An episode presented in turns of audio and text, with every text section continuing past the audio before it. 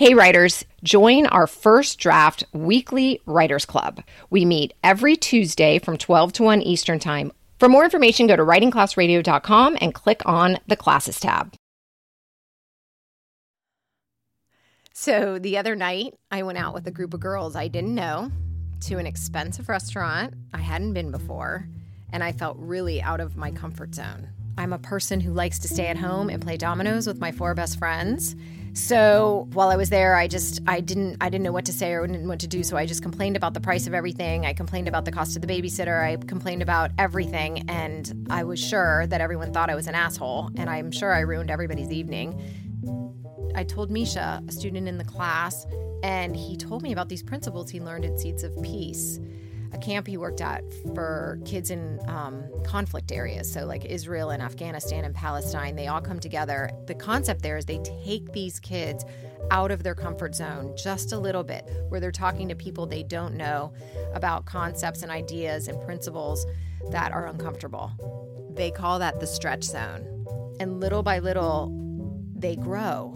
But if you push them too far into their stretch zone, they can panic and revert back to their comfort zone.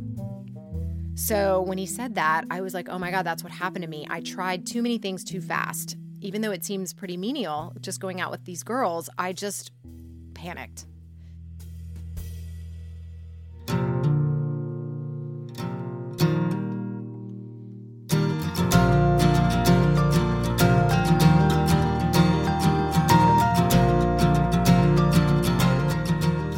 Hey, it's Allison, and this is Writing Class Radio.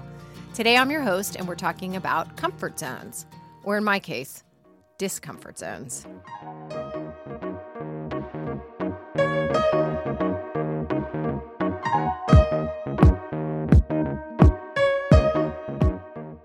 Misha came to class his very first day and tells a very revealing story about his hairy butt, which he is self-conscious of.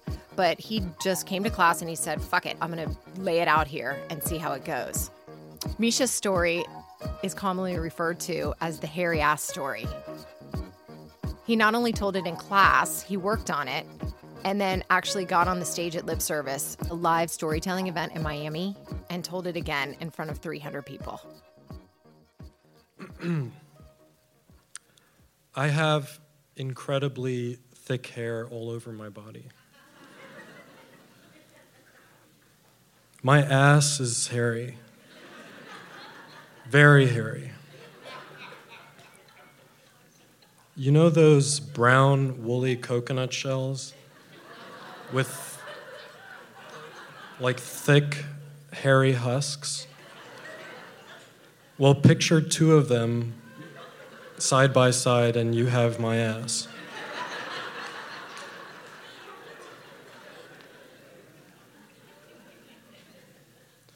I sweat so much in the summer.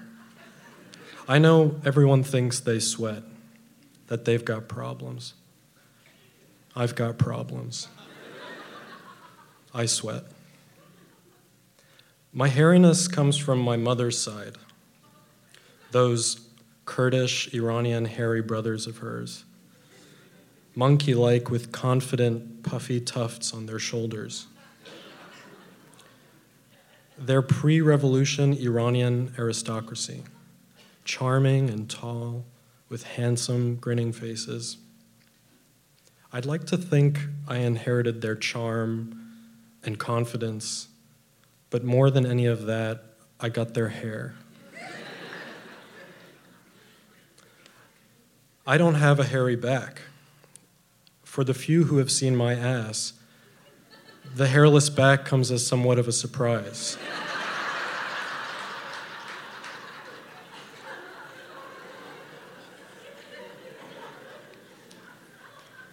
There are little hairs on my lower back that transition into the nightmare on my ass.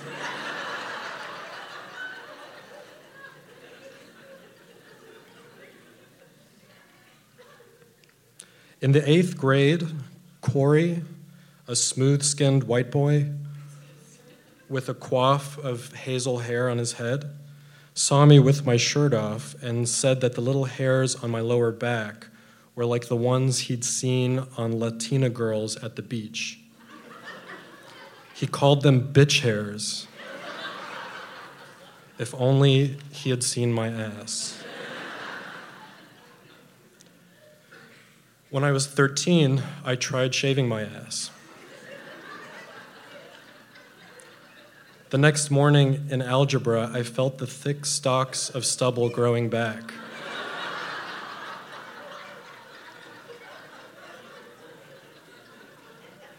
I fidgeted in my seat. David, the dark Cuban boy to my right, kept glancing at me. At some point, he leaned over and in a gentle whisper asked if I'd shaved my ass.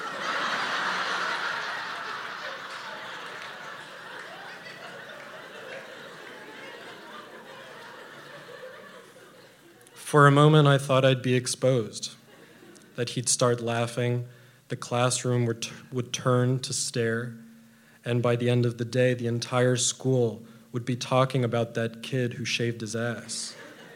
But instead, David just smiled warmly and said, "It gets so itchy, right?"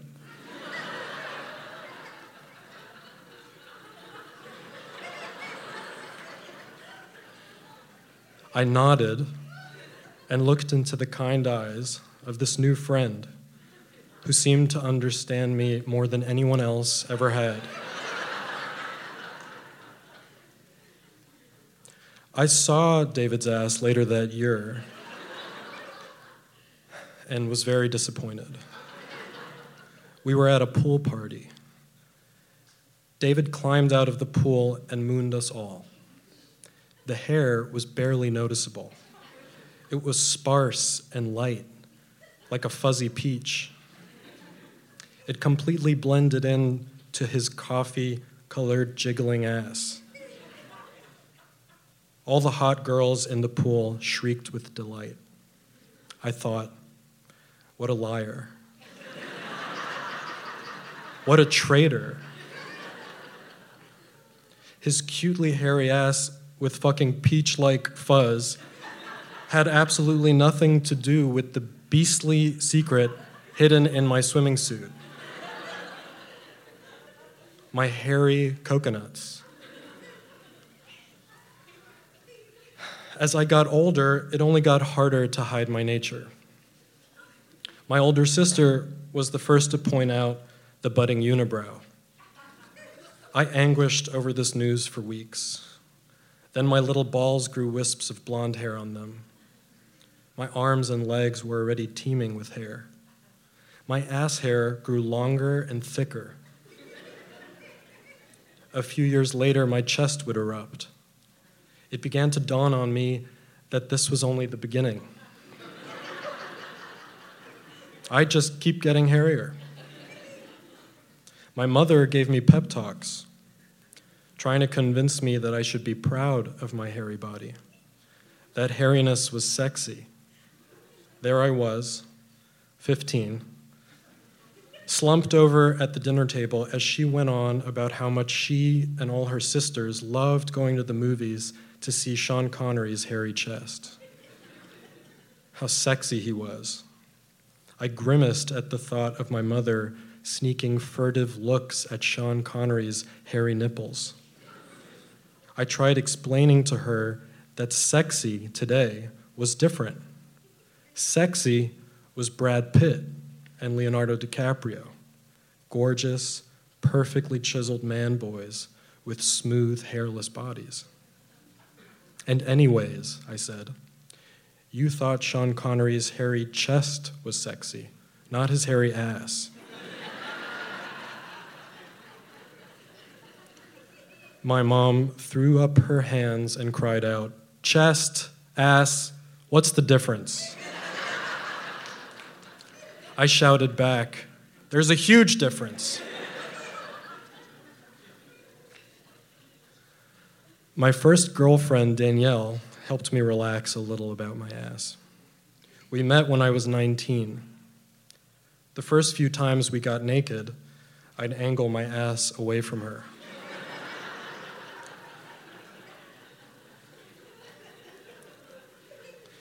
She never said anything about it, but sometimes during sex, she'd wrap her hands around it, sliding her fingers through the sweaty locks of ass hair.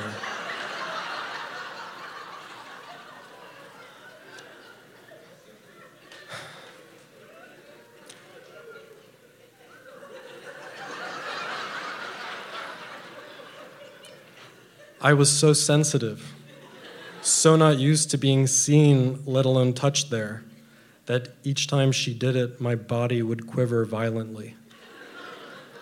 She kept grabbing my ass for the 5 years we were together, and I gradually became more comfortable with how it felt. I even started to like it. Sometimes she'd scrub my ass in the shower, and then I'd scrub hers in return. "Look at that booty," she'd say when we dried off. And then she'd give my ass a little spank.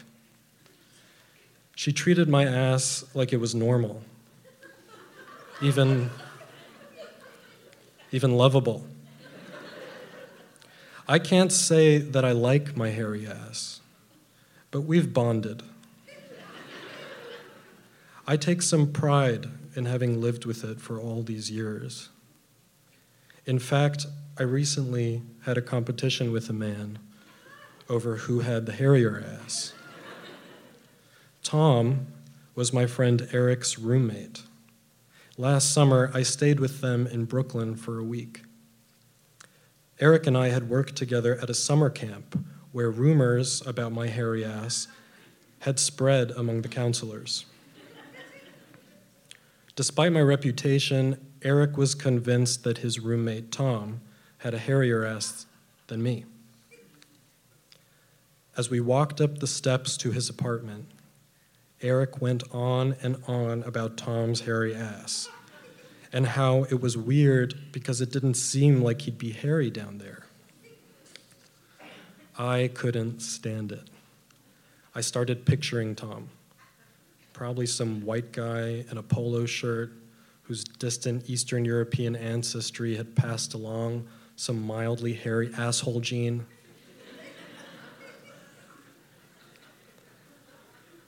Tom was probably just hairy enough to be able to laugh about it with other smooth-skinned, pale-faced guys. Guys who know nothing about what it was like to grow up with thick, uncooperative hair all over your body. Tom, I thought. Hairless Nordic fuck.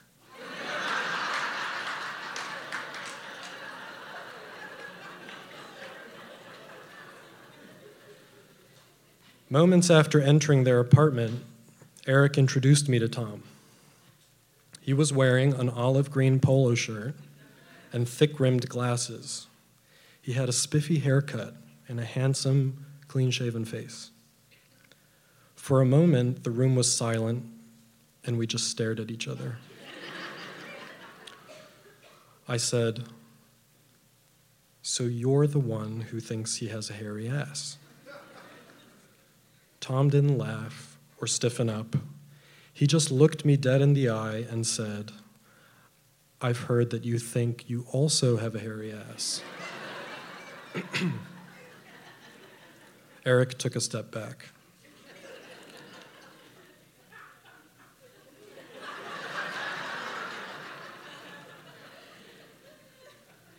"Tom," I said, "I don't think you have a hairy ass.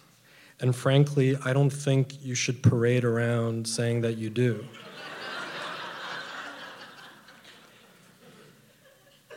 Tom took a breath and leaned in closer. "Look," he said, "I don't know you that well. You look like a pretty hairy guy. And I'm sure you've got a hairy ass, but I doubt it's as hairy as mine." I stood up and turned around so that my ass was facing them. I loosened my belt, let my cargo shorts slip to the floor, and felt the cool air against my skin. I shut my eyes and soaked up their stunned silence in the presence of my sexy coconuts. Thank you.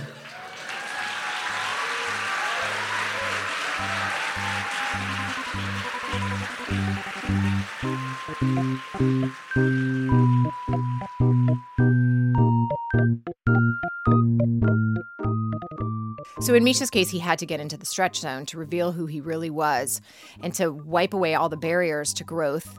And it helped. It worked for him. And it's how he proceeded in class. Every story was more revealing and more revealing, and we really got to know him and love him immediately. When somebody reveals their most, their biggest secret and their biggest worry, you just love them. In Andrea's situation, she's the next storyteller. Andrea's the type of person who just busts into a room and tells jokes and funny things and things that shock you. And it works for her. Next, Andrea tells a story about the time she went too far into her stretch zone. At midnight, my midwife, Dana, drove me to the Hollywood Birth Center. My mom, her boyfriend, Bob, and my two best friends followed in a separate car. The birth center, until we got there that night, was just an empty house. I took a shower right away because Dana said hot water would ease the pain. By then, I'd been having contractions for 8 hours, and while the hot water felt hot, it did nothing to ease the pain. So I got out of the shower. Also, I had an overwhelming urge to shit. I think they call this back labor. As I crossed the bathroom to the toilet, a brown blob fell out of my body and splat on the floor. I thought I'd lost control of my bowels. I stared at the slimy blob. It was about the size of my hand with 2 tentacles like fingers. It was dark brown with an egg white's quality to the tentacles. I stood over it, then stepped over it, then walked around it. I didn't want anyone to see it, not even Dana. But my friends were right there standing in the bathroom doorway. I was humiliated. I did that? Sorry. Dana was quick with toilet paper. She scooped it up and smelled it. Turns out the blob on the floor wasn't shit. It was the mucus plug. In all my natural birth classes, and I took an 8-week series at the birth center, no one mentioned the plug. Our teacher did mention the possibility of orgasm during those final moments when the baby pushes through the vagina. I rolled my eyes, but one of my classmates got into it and brought it up every class. That's going to be me, you guys. I'm going to have an orgasm. She was a music therapist.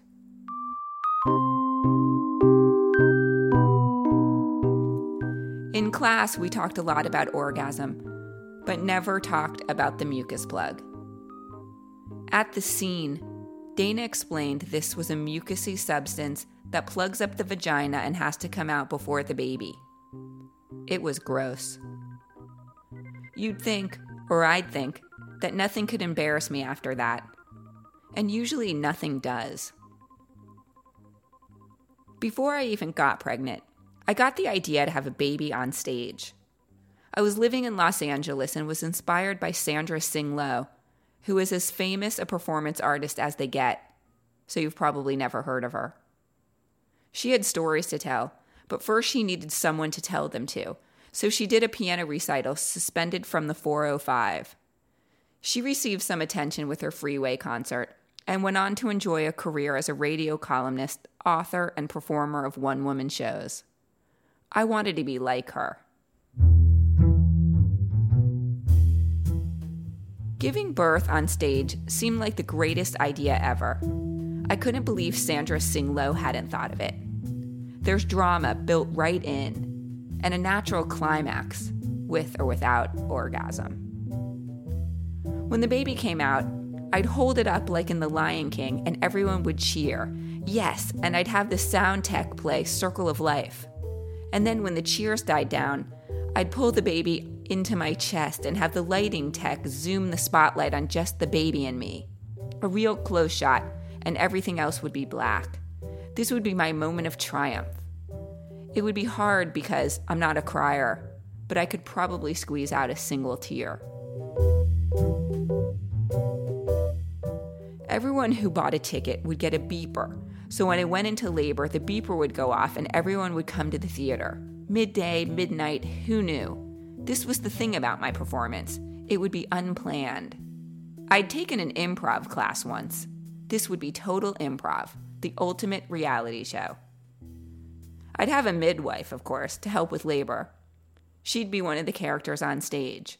My mom would be a character, as well as my partner and my best friend Stephanie, who had performed for many years in an improv troupe, so she'd be perfect. It would be simple and natural. All I would have to do is have a baby. I worked out my plan, talking it up with everyone and anyone. The more I talked about it, the more I loved it. The flyers would be done up like baby shower invitations. The theater would be equipped with a birthing tub, which I'd heard came in inflatables. When I thought of the beepers, Kate, who was my girlfriend at the time, said, "Are you insane? Do you have any sense of privacy? I would never, ever have a baby on stage." Which meant she would never, ever have our baby on stage. We broke up 6 months before I got pregnant.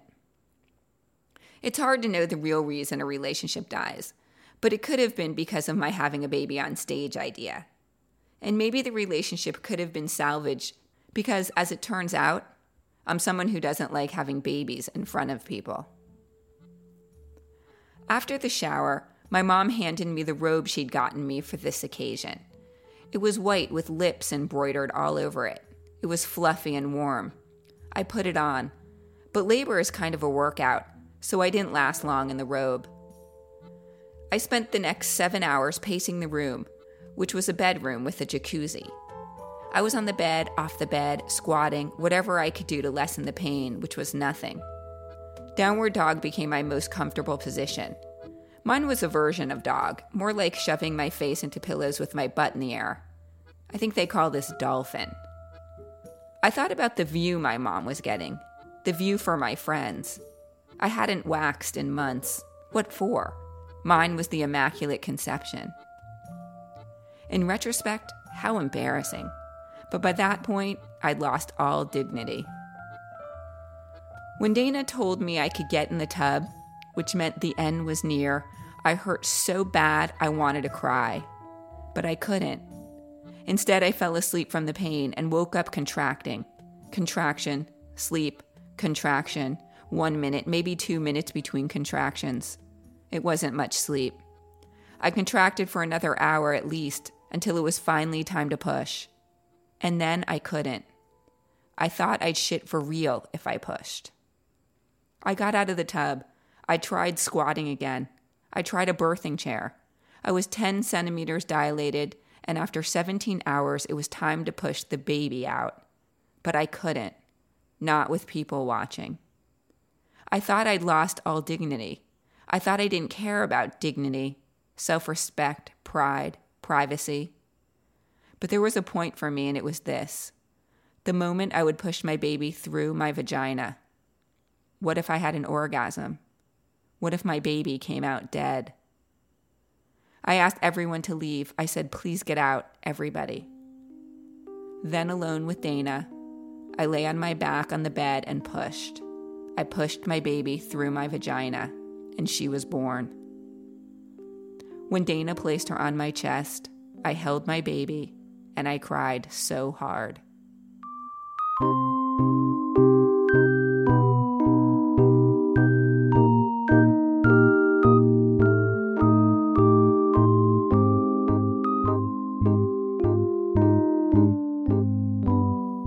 It's true. There are times we think we can handle something uncomfortable, but when that something happens, we panic.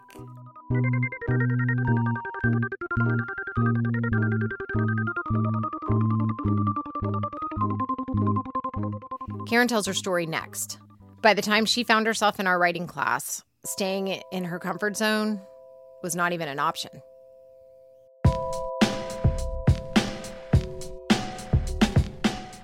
Yesterday, I picked up my 5th white chip. In Narcotics Anonymous, we use a chip system to denote how much clean time one has. The chips symbolize that you are gambling with your life when you pick up drugs. They vary in color as you accumulate more clean time. The first chip you pick up is the white chip. It signifies surrender to a new way of life. It tells all the addicts in the room that you admit you are powerless over your addiction to drugs. You've come to terms with the fact that your life had become unmanageable and are ready to take the first step towards recovery. After I surrendered for the 5th time, I got a huge bear hug from a fellow NA member that I consider to be a big brother. He always dons a healthy envy-worthy tan and is usually dressed in cargo shorts, sneakers, and a simple t-shirt. He calls me kid. After meetings, my big brother hangs around to fellowship with the other addicts. He says this is the key to staying clean. Once he stood with me in the parking lot of a church 4 hours until the clock struck midnight just to help me stay clean for that one day. "Kid, you did good today. Keep coming back till you get it," he says with a big toothy grin. I've relapsed 4 times since I got out of rehab on March 1st. I had 90 days clean when I relapsed the first time. The day I received my red 90-day chip, I got a round of applause from my NA family. On my way back to my seat, I was greeted with warm hugs and congratulated with excited high fives from the only people who have ever understood me. For everyone in that room, I had accomplished something worth celebrating. But inside, I didn't feel victorious. As great as it was to reach enough clean time that I graduated from one chip to the next, I had arrived at 90 days with many reservations. Feeling like a fraud, I went out and picked up. I took one bump of coke and was immediately lifted out of my dark, foggy depression.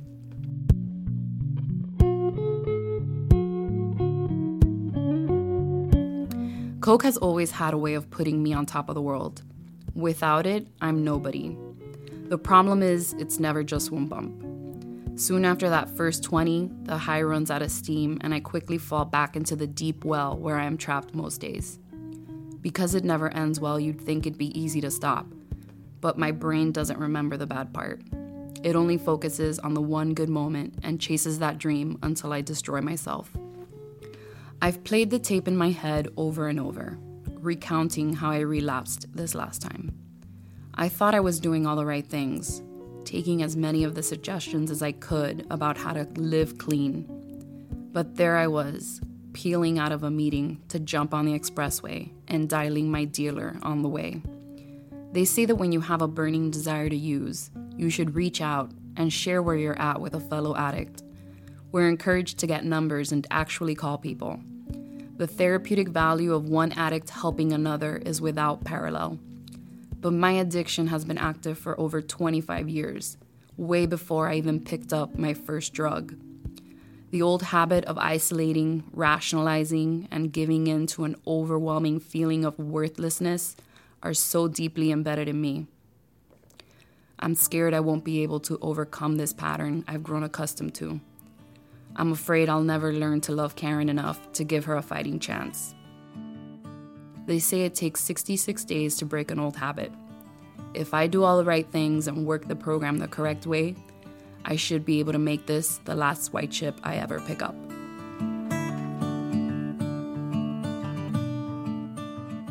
For Karen, living in her comfort zone is dangerous because it involves drug addiction. For the next 90 days, Karen has committed to write about her recovery on our blog.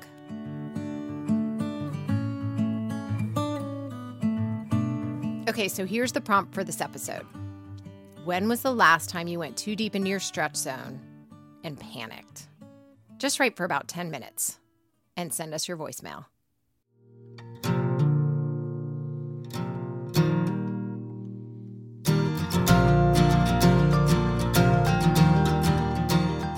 This episode is produced by Misha Mehrel, Andrea Askowitz, and me, Allison Langer, with editorial help from Chaplain Tyler. Writing Class Radio is sponsored by and recorded at the University of Miami School of Communication. Theme music by Adriel Borshansky. Additional music by Misha Mehrel and Ari Herstand. Check out all our musicians on our website. Study the stories we study, listen to our craft talks, and don't forget to follow Karen on our blog. There's no better way to understand ourselves and each other than by writing and sharing our stories. Everyone has a story. What's yours? Hey, and for anyone interested in Seeds of Peace, you can find them at seedsofpeace.org. Also, Misha's hosting a fundraiser called Bridges to Peace Walk. You can find that info on our Facebook page. Let's rebuild our broken bridges and come back to things that really matter. We will fall in Jeff Woods, and I'm shining a light on music and the rock stars who make it. He just was one of those people. He stood out. He was a magic guy. He really was a magic guy. We all have faults. He had the same amount of faults as we all had. This is before Led Zeppelin. Robert was full on. I mean, he was Led Zeppelin without the band behind him. He had the hair, the jeans, the whole thing, you know. And he was amazing. The Records and Rockstars podcast, heard around the world and yours to hear wherever you get podcasts. All the episodes from JeffWoodsRadio.com.